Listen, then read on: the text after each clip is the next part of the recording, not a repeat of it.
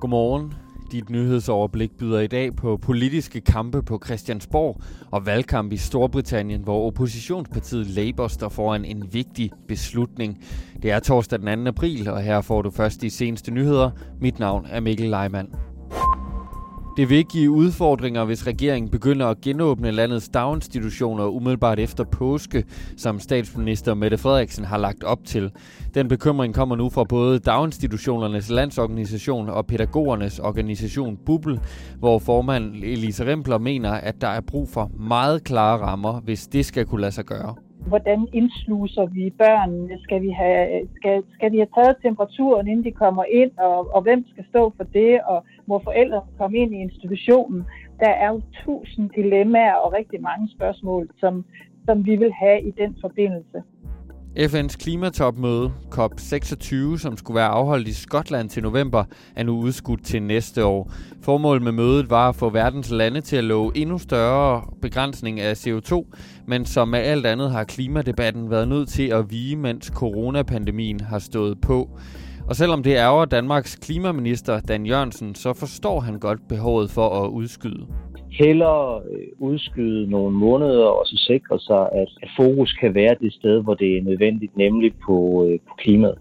I USA satte man onsdag en trist rekord, da 884 mennesker smittet med coronavirus omkom. Det er altså det højeste tal på et enkelt døgn i USA.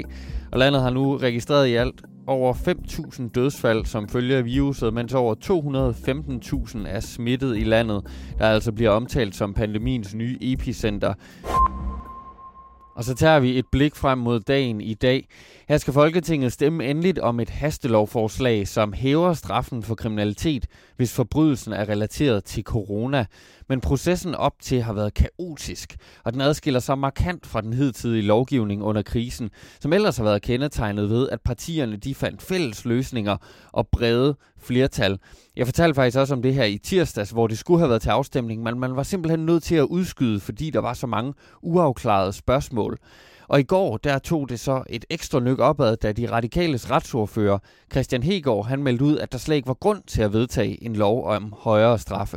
Vi har været gode til at stå sammen om de sundhedsmæssige tiltag. Vi har stået sammen om de her økonomiske hjælpepakker, altså de ting, der er direkte relateret til, til corona. Og så er der så kommet det her, som bygger på, at der nu også skulle være en kriminalitetskrise, og det kan jeg ikke se for mig.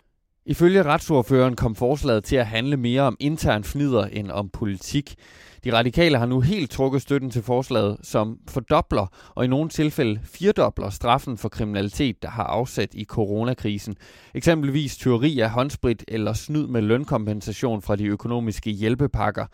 Enhedslisten de vil også stemme imod, i deres tilfælde fordi Dansk Folkeparti og Venstre fik tilføjet en regel om, at udlændinge skal kunne udvises for coronarelateret kriminalitet, det ser alligevel ud til, at forslaget bliver stemt igennem, trods støttepartiernes manglende støtte. For både SF, Dansk Folkeparti og Venstre, de bakker op. Og netop Venstres retsordfører, Inger Støjberg, hun er fuldstændig uforstående over for kritikken om, at loven den skulle være unødvendig eller kommer til at ramme skævt.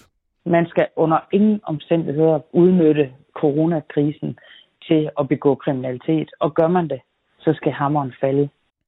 Og så er det værd at nævne, at et andet meget omtalt spørgsmål i det her lovforslag, nemlig hvorvidt der skulle indføres en bagatelgrænse for tyveri af meget små mængder håndsprit, er blevet tilføjet, så det nu straffes med bøde frem for fængsel. Fra dansk lovgivning til Storbritannien og formandsvalget i partiet Labour. Da partiet med et brag tabte parlamentsvalget til Boris Johnson og de konservative sidste år, der valgte den hidtidige formand Jeremy Corbyn at træde tilbage. Og i dag der er det så medlemmernes sidste chance for at stemme på deres foretrukne kandidat, inden vinderen kors lørdag. Og netop fordi at partiet havde et katastrofalt valg, så står Labour ved en skillevej, siger Ole Helmersen, der er lektor ved CBS med speciale i britisk politik. Den kurs, som Corbyn har stået for, har fejlet massivt. Så det er et øh, eksistensmoment igen for Labour. Altså, hvad skal partiet, hvad er partiets rationale i moderne britisk politik? Interessant er det her, at to ud af tre nuværende og fire ud af fem oprindelige kandidater er kvinder. Især fordi partiet aldrig har haft en kvindelig leder. Men trods den store overvægt af kvinder, så er den klar favorit til at vinde faktisk manden, Sir Keir Starmer.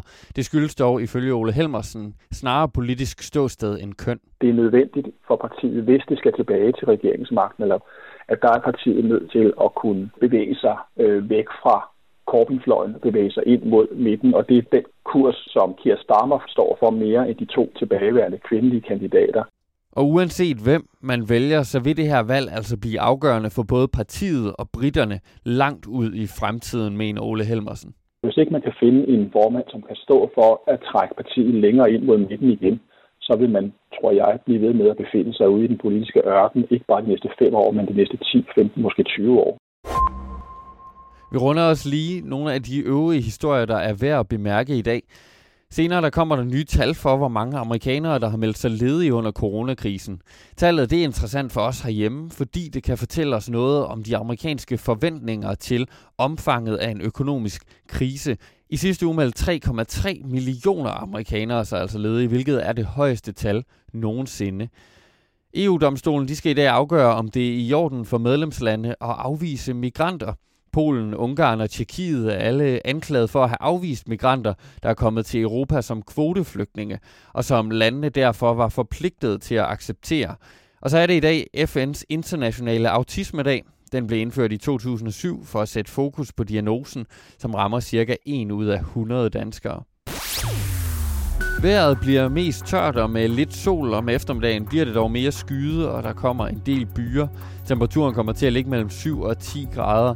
Det var nyhedsoverblikket her torsdag den 2. april, fortalt af Mikkel Leimann. Og det var samtidig det sidste nyhedsoverblik i denne omgang. Vi holder pause hen over sommeren, men vender tilbage til din podcast-app i løbet af efteråret. Vi høres ved. God dag.